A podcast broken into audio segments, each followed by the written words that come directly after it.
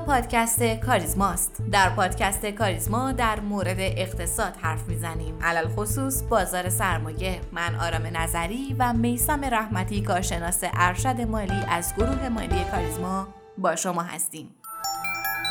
مرور اخبار این هفته بانک مرکزی در آخرین گزارش خودش اعلام کرد که حجم نقدینگی در پایان اردیبهشت ماه سال 1401 نسبت به پایان سال 1400 دو دهم درصد افزایش پیدا کرده و از مرز 4900 میلیارد تومن عبور کرد. همزمان با اعلام بانک مرکزی نرخ سود بازار بین بانکی باز هم افزایش داشت. در هفته ای که گذشت این نرخ با افزایش 300 درصدی نسبت به نرخ هفته گذشته به رقم 20.85 درصد رسید. سری هم به بازار مسکن بزنیم. رئیس مرکز پژوهش های مجلس شورای اسلامی سهم هزینه های مسکن در سبد خانوارهای شهری ایران رو بین 60 تا 70 درصد خواند. و گفت که میانگین این شاخص در جهان 18 درصد و دامنه نوسانات حدوداً 15 تا 20 درصد است. این در حالیه که این روزها بسته جدید وزارت راه و شهرسازی خبرساز شده و رستم قاسمی وزیر راه و شهرسازی گفته که رعایت مصوبه سران سه قوه مبنی بر سقف 25 درصدی افزایش اجاره بها لازم الاجراست و بسته جدیدی از سوی وزارت راه و شهرسازی برای کنترل بازار اجاره مسکن در هیئت دولت مطرح شده. با این وجود از زیر بم این بسته و سازوکار اون همچنان خبری منتشر نشده. همزمان با افزایش نرخ دلار بازار آزاد، دلار نیمایی هم روند سعودی در پیش گرفت و در حال حاضر به مرز 26 هزار تومن نزدیک شده. چند خبر مهم از بورس کالا بشنویم. بورس کالا از گشایش انبار و نماد معاملاتی سنگ آهن دانهبندی شرکت معادن سرمک در راستای انجام معاملات ناپیوسته گواهی سپرده کالایی برای نخستین بار خبر داد. همچنین رحمان آراسته مدیر بازار مشتقه و صندوقهای کالایی بورس کالای ایران در نشست بازار مشتقه در ایران. چالش ها و راهکارها اقدامات و برنامه های بورس کالا در راستای توسعه بازار مشتقه صندوق کالایی و گواهی سپرده کالایی را تشریح کرد و گفت که با توجه به اینکه مشکل مالیاتی در حوزه معاملات گواهی سپرده کالایی تقریبا حل شده دارایی های زیادی از جمله شمش طلا مس کاتود، آلومینیوم، قیر و محصولات پتروشیمی در صف ورود به معاملات گواهی سپرده و قراردادهای آتی قرار دارند و راه اندازی صندوقهای فلزات اساسی هم از دیگر برنامه های بورس کالا به شمار میره. و در آخر اینکه بورس کالا در نامه ای از تغییر سهمیه بهینیاب پلی اتیلن ترفتالات بطری و نساجی خبر داد.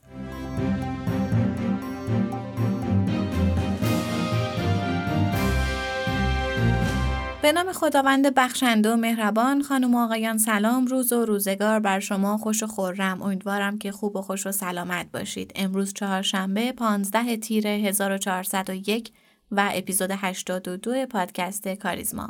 من هم سلام عرض می کنم خدمت همه شنوندگان خوب پادکست کاریزما.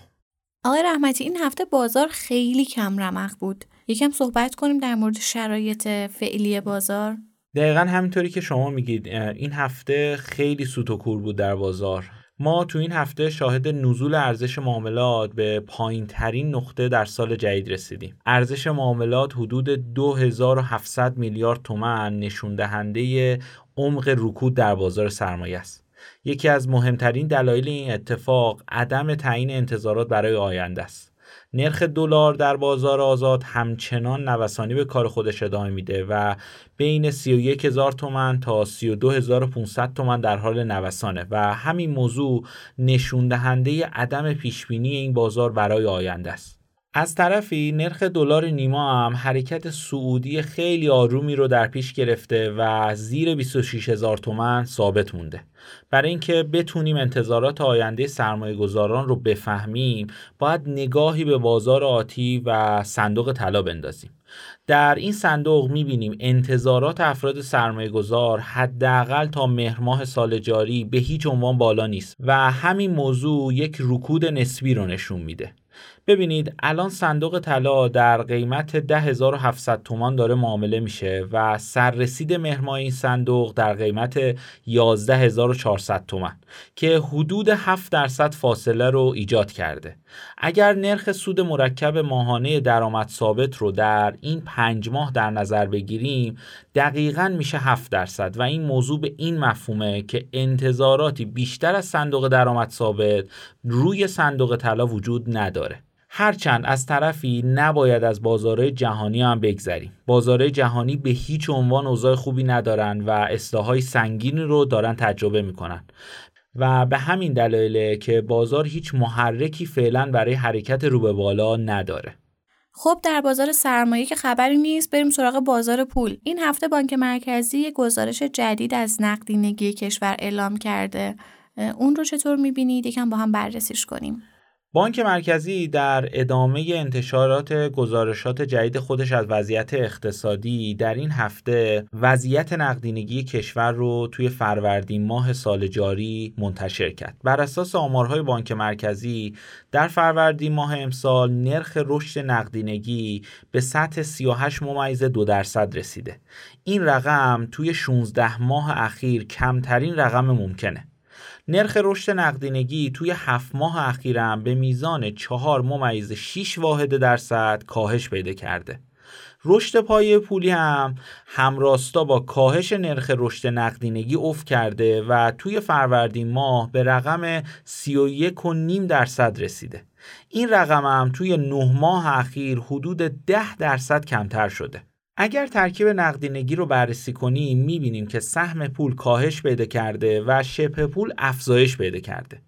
بر اساس همین حجم پول در فروردین ماه 1401 با کاهش 3.5 درصدی مواجه شده و به سطح حدوداً 952 هزار میلیارد تومن رسیده. رشد نقطه به نقطه پول هم در فروردین ماه به 44 ممیز یک درصد رسیده.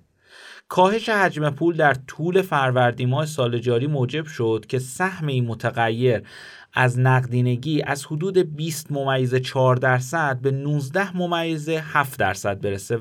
آقای رحمتی چیزی که من از حرفاتون متوجه شدم اینه که در حال حاضر بانک مرکزی برای کنترل تورم به سراغ افزایش نرخ سود بانکی نرفته و در واقع داره با کنترل نقدینگی این تورم رو کنترل می‌کنه. درسته؟ دقیقا همینطوره و امیدواریم که بتونه این وضعیت رو ادامه بده. بخوام یک نکته بگم در این بین.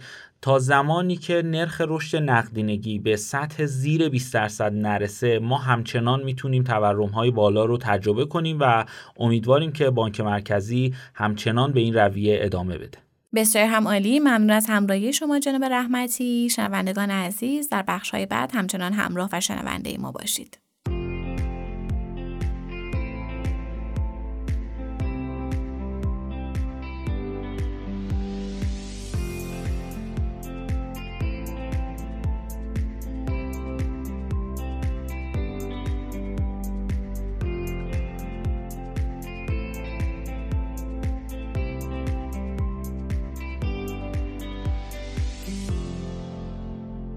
بازارهای اقتصاد ایران شامل بازار سرمایه، بازار سکه، بازار ارز، بازار مسکن، بازار خودرو و سایر بازارهاست. در این بین بازار سرمایه همیشه یکی از بازارهای مهم در اقتصاد ایران بوده. اگر نگاهی به آمارهای بازارهای مختلف در یک دهه گذشته بندازیم، بازار سرمایه با اختلاف بهترین بازدهی رو داشته و تونسته قدرت خرید افراد رو در مقابل تورم نه تنها حفظ کنه بلکه افزایش هم بده. بازدهی بازار سرمایه در 5 سال و 10 سال گذشته به ترتیب 1000 و 3500 درصد بوده که از این لحاظ در بین بازارها بدون رقیبه.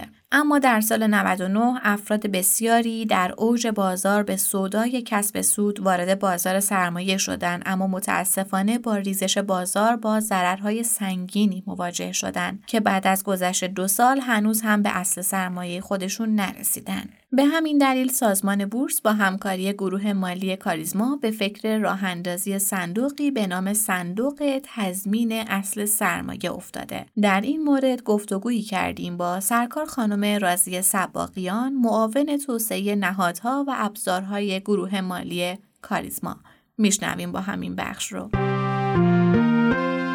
سلام خانم سباقیان خیلی خیلی خوش اومدیم به این قسمت از پادکست سلام عرض می‌کنم خدمتتون خیلی ممنونم در خدمتتون هستم. ممنونم. خانم سباقیان همطور که همه ما در جریان هستیم یه اتفاقاتی توی سال 99 افتاد که باعث شد یه خیلی عظیمی از مردم بیان وارد بازار سرمایه ما بشن سرمایه های خوردشون رو بیارن توی این بازار و بعد از یه مدت با شاید بشه گفت ضررهای خیلی خیلی ناجوری از این بازار خارج بشن. و همین مسئله باعث شد که اعتمادشون رو به کلی از این در حقیقت از این بازار به این بازار از دست بدن. از اون سال خب هم وزارت اقتصاد هم سازمان بورس دنبال ابزاری بودن که بتونن قطعا حالا اصل سرمایه رو برای مردم تضمین کنن. و فکر می‌کنم این شد در حقیقت حالا ایده تشکیل دهنده صندوق های تضمین. یه مقدار میشه راجع به این صحبت کنید واسه ما. بگین که خب اصلا این صندوق های تضمین چی از کجا اومدن؟ چطور شد که به این فکر افتادین که حالا صندوق تضمین رو راه اندازی کنید فرمایشتون درسته کاملا. اینکه همیشه مردم دغدغه داشتن و دارن. خب این ممکنه دغدغه هر فردی باشه تو سرمایه گذاریاش که من یه جایی سرمایه گذاری کنم که علاوه بر اینکه یه بازدهی به دست میارم اصل سرمایه‌ام به خطر نیفته. همون همونجوری که فرمودید تا حالا همچین ابزاری حداقل تو بازار سرمایه وجود نداشته و برای اولین باره که این ابزارها معرفی میشه مبنی بر اینکه شخص خاطر جمع باشه که اصل سرمایهش از دست نمیره. یعنی اگر بازار مثبت باشه خب متناسب با شرایط بازار یه سودی به دست میاره ولی اگر بازار منفی باشه خب یکی هست که اون ضرر زیانش رو جبران کنه و در حقیقت اصل سرمایهش به خطر نیفته ارز کنم خدمتتون که بله سازمان بورس دنبال مدل هایی بود و پیشنهاد داد به فعالین که اگر مدل هایی هست معرفی کنن و مدل هاشون رو برای راه اندازی این ابزار به سازمان معرفی کنن. کاریزما هم پیگیر بود از روزهای اول که این بحث مطرح شده بود و با توجه به تجربه ای که توی صندوق اهرم داشت و میشه گفت تجربه موفقی بود تو اون حوزه. یه مدلی مشابه همون مدل رو پیشنهاد دادیم مبنی بر اینکه دو مدل یونیت هولدر داریم ما تو این صندوق. یونیت هولدر ممتاز داریم که مثل ETF توی بورس به قول این واحدها معامله میشه و خب یونیت های عادی داریم که مبتنی بر صدور ابطالن. حال مدل های دیگه ای هم بود پیشنهادات دیگه هم ساختارهای دیگه در حقیقت به سازمان پیشنهاد شد که خوشبختانه یکیش این ساختاری که عرض کردم خدمتتون بود و یکی ساختار دیگه ای که دوستان ما دنبال راه اندازیش هستن که اون ساختار مدلش متفاوته. یک رکن زامنی به عنوان شخص سالسی خارج از ساختار صندوق هست. یعنی سرمایه گذار حساب نمیشه. رکن زامنه و داره این تضمین رو برای سرمایه گذاران انجام میده. یه سوالی که پیش میاد واسه مثلا حالا ما آدمای عادی که زیاد اطلاعات نداریم در خصوص عمل کرده این صندوق با خودمون فکر می‌کنیم آیا این صندوق ریسک صفره؟ یعنی هیچ ریسکی بهش وارد نمیشه؟ یا اینکه نه ممکنه یه وقتایی هم یه ریسکای تهدیدش کنه. ولی خب اون مدیر صندوق هدایت می‌کنه که اون ریسک رو یه جوری مدیریتش می‌کنه که اصل سرمایه ما به خطر نیفته. ولی این ریسک تهدیدش می‌کنه احتمالا.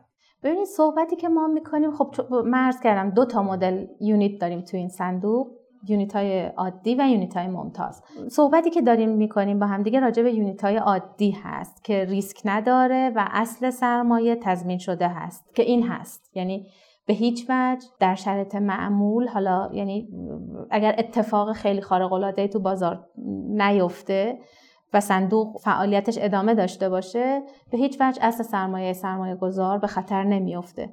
ممکنه در شرایط منفی بازدهی کسب نکنه ولی اصل سرمایه هیچ وقت از بین نمیره. منتها در مورد یونیت هولدر ممتاز اینطور نیست. خب اون ریسکی داره چون داره در حقیقت زمانت می‌کنه یونیت های عادی رو. و ولی خب بحث ما بیشتر روی یونیت های عادی هست و این یونیت ها رو به سرمایه گذاران عادی توصیه می‌کنیم. بله.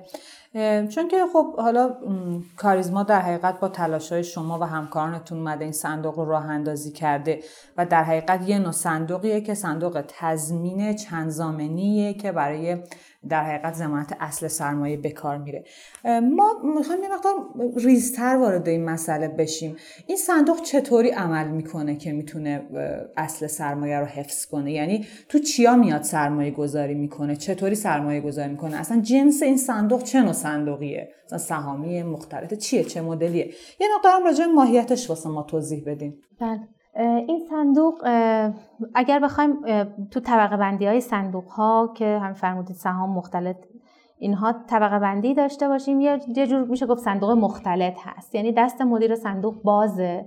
که با توجه به شرایط بازار اگر دید که بازار رونق داره خب قسمت سهم رو پررنگ می‌کنه یعنی ترکیب بیشتری از پورتفول رو به سهام اختصاص میده و اگر که حالا احساس خطر کرد به هر دلیلی می‌تونه قسمت fixed income portfolio رو به قولی اون درصد سرمایه گذاری رو بیشتر کنه. نسبت سی به هفتاده یعنی تو صندوق های مختلط معمول نسبت چهل شصته یعنی یه نصاب چهل شصت حالا پنجاه پنجاه اینها رو باید رعایت کنه مدیر. ولی اینجا باز دست مدیر بازتر یعنی می‌تونه حتی اگر بازار احساس کنه که بازار منفی هست تا 70 درصد دارایی ها رو به سرمایه گذاری در fixed income اختصاص بده. حالا انواع اوراق بهادار با درآمد ثابت یا سپرده های بانکی.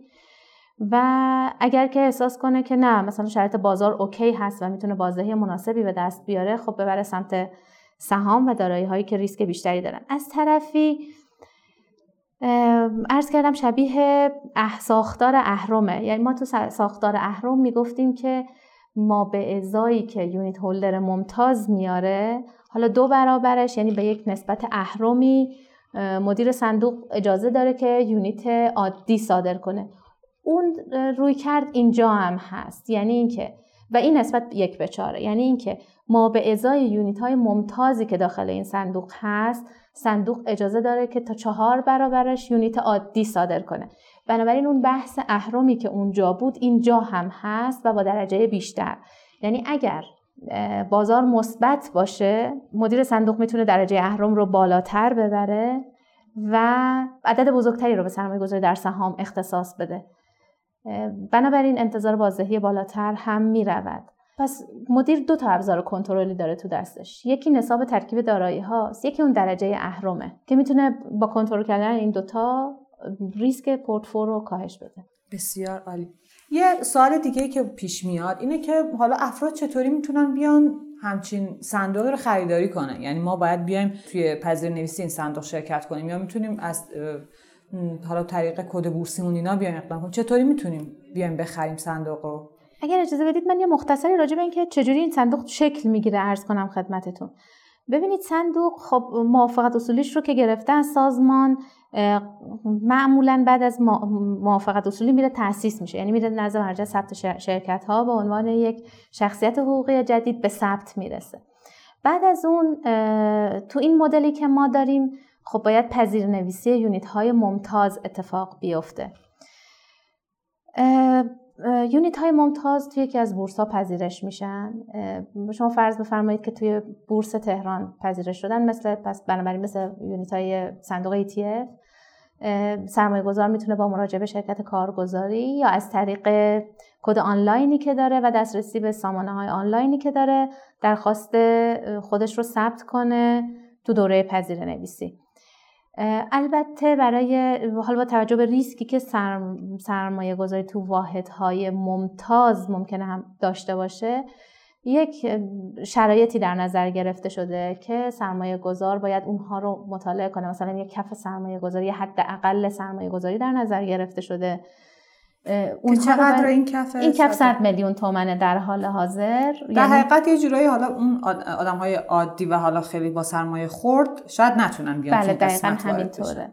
و این هم به خاطر همون بحث ماهیت ریسکی که داره.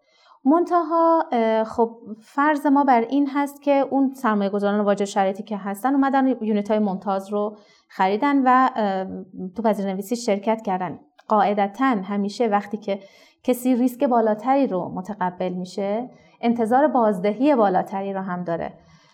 چرا؟ چون یک کارمزدی دیده شده برای این یونیت هولدرهای ممتاز علاوه بر بازدهی که از محل سرمایه گذاری توی دارایی های صندوق به دست میارن یک کارمزدی دیده شده توی این صندوق.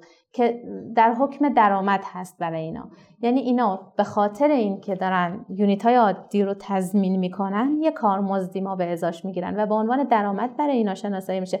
بنابراین پیش بینیمون این هست که اگر شرایط رونق اتفاق بیفته بازدهی بازدهی که یونیت هولدر ممتاز خواهد داشت فراتر از بازدهی بازار باشه. حالا پذیر نویسی یونیت های ممتاز تموم میشه و صندوق وارد مرحله بعدی خودش میشه که می‌تونه یونیت های عادی رو صادر کنه. برای اینکه درخواست صدور بده سرمایه گذار صدور سرم...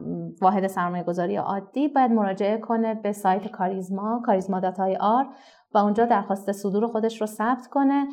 بنابراین یونیت های ممتاز مکانیسمشون مکانیسم خرید و فروش تو بازار هست مکانیسم معاملات هست ولی مکانیسم سرمایه گذاری توی یونیت های عادی بر اساس صدور ابطال هست که از طریق کاریزما داتای آر می‌تونن این کار رو انجام بدن. یکی از ویژگی هایی که این صندوق داره و این مدل از صندوق ها دارن که ساختارشون مبتنی بر واحد های عادی و ممتازی هست که به همدیگه ارتباط دارن اینه که یک نرم افزار ویژه‌ای می‌خواد که بتونه حساب کتاب ها رو دقیق نگه داره. مخصوصا اینکه حساب هر سرمایه گذار رو اینکه کی اومده چه میزان صدور زده حالا وقتی که می‌خواد ابطال کنه چجوری باید بره؟ این حساب کتاب قاعدتا باید نگه داشته بشه و ما به ازای اون حالا این تضمین ها و ذخایری که لازمه در نظر گرفته بشه که به قولی محاسبات صندوق درست اتفاق بیفته. برای اولین بار ما توی مجموعه دوستان ما توی مجموعه کاریزما زحمت این کار رو کشیدن و نرم افزار این رو این مدل صندوق رو طراحی می‌کنن که قاعدتا حالا علاوه بر ویژگی هایی که سایر نرم افزارهای صندوق ها دارن اینکه بتونه محاسبات مربوط به هر سرمایه گذار رو برای هر صدور هم به قولی داشته باشه و اینها رو نگهداری کنه اینها رو هم دوستان طراحی کردن و انشاءالله که به نتیجه برسه و بتونیم به عنوان یک محصول رقابتی و چیزی که مورد استقبال سرمایه گذاران قرار بگیره این رو معرفی کنیم. بسیار عالی ممنونم از توضیحات کامل و عالیتون.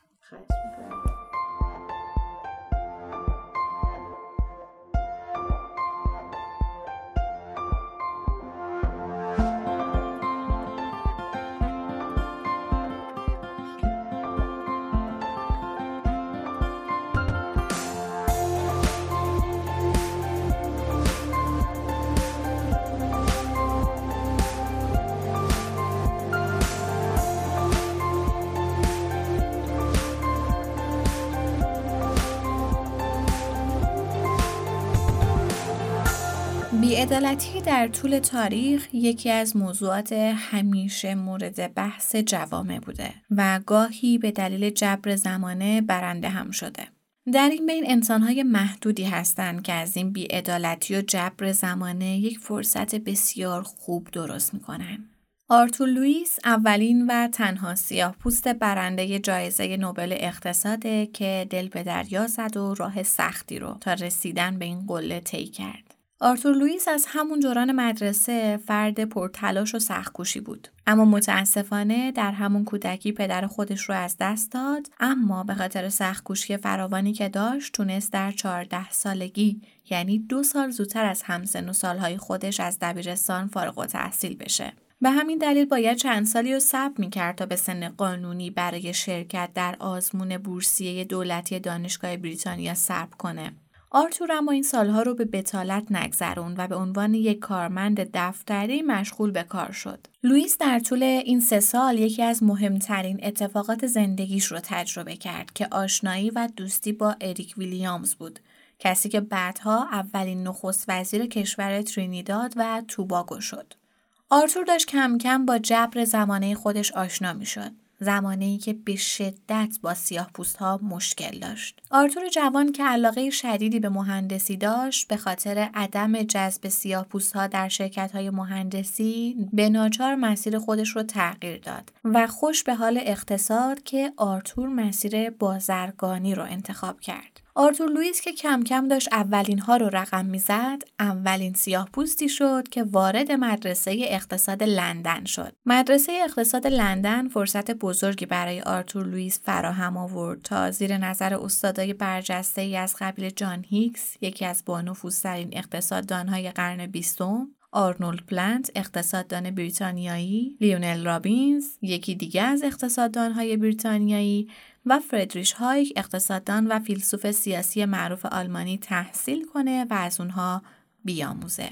آرتور لوئیس همین روند تلاشگری خودش رو ادامه داد تا در نهایت به عنوان اولین سیاه پوست دکترای خودش رو از مدرسه اقتصاد لندن دریافت کنه. حالا دیگه آرتور تو بدنه مدرسه اقتصاد لندن جا گرفته و بالاخره تونست به عنوان مدرس توی این مدرسه کار کنه. شروع به کار آرتور لوئیس در مدرسه اقتصاد لندن به عنوان استادیار در سال 1939 با انتشار اولین اثر مهم اون همزمان شد. این کتاب با عنوان کار در هند غربی تولد یک جنبش کارگری برای اولین بار در این سال و توسط جامعه فابین منتشر شد که در واقع شاکله اصلی مدرسه اقتصاد لندن بود. آرتور لوئیس فعالیت‌ها و تحقیقات گسترده‌ای در زمینه توسعه اقتصادی انجام داد. در واقع توسعه اجتماعی و اقتصادی فرایند بهبود رفاه اقتصادی و کیفیت زندگی مردم بر اساس اهداف و مقاصد تعریف شده مسائلی بودند که همیشه مورد توجه اون بود و به اونها هم می پرداخت. با این اصاف بود که در سال 1954 تاثیرگذارترین مقاله خودش درباره توسعه اقتصادی رو با عنوان توسعه اقتصادی با منابع نامحدود کار منتشر کرد آرتور لوئیس در این مقاله چیزی رو معرفی کرد که بعدها به نام الگوی دو بخشی یا الگوی لوئیس شناخته شد. صحبت در مورد آرتور لوئیس به همینجا ختم نمیشه و خیلی خیلی جای بحث و مکاشفه داره. بقیهش رو به شما میسپارم و امیدوارم هممون توی زندگیامون یا آرتور لوئیس باشیم برای خودمون. خدا نگهدار. ممنون از شما که ما رو میشنوید. لطفا سوالات، نظرات، انتقادات و پیشنهادات خودتون رو از طریق آیدی تلگرام pod underline admin با ما در میون بذارید. D underline admin. باعث افتخار ماست که صدای شما باشیم. ما رو هر هفته به نام پادکست کاریزما در تمام پادگیرها مثل Castbox، Overcast بشنوید و به اشتراک بگذارید. تا هفته آینده و قسمت بعد خدا نگهدار.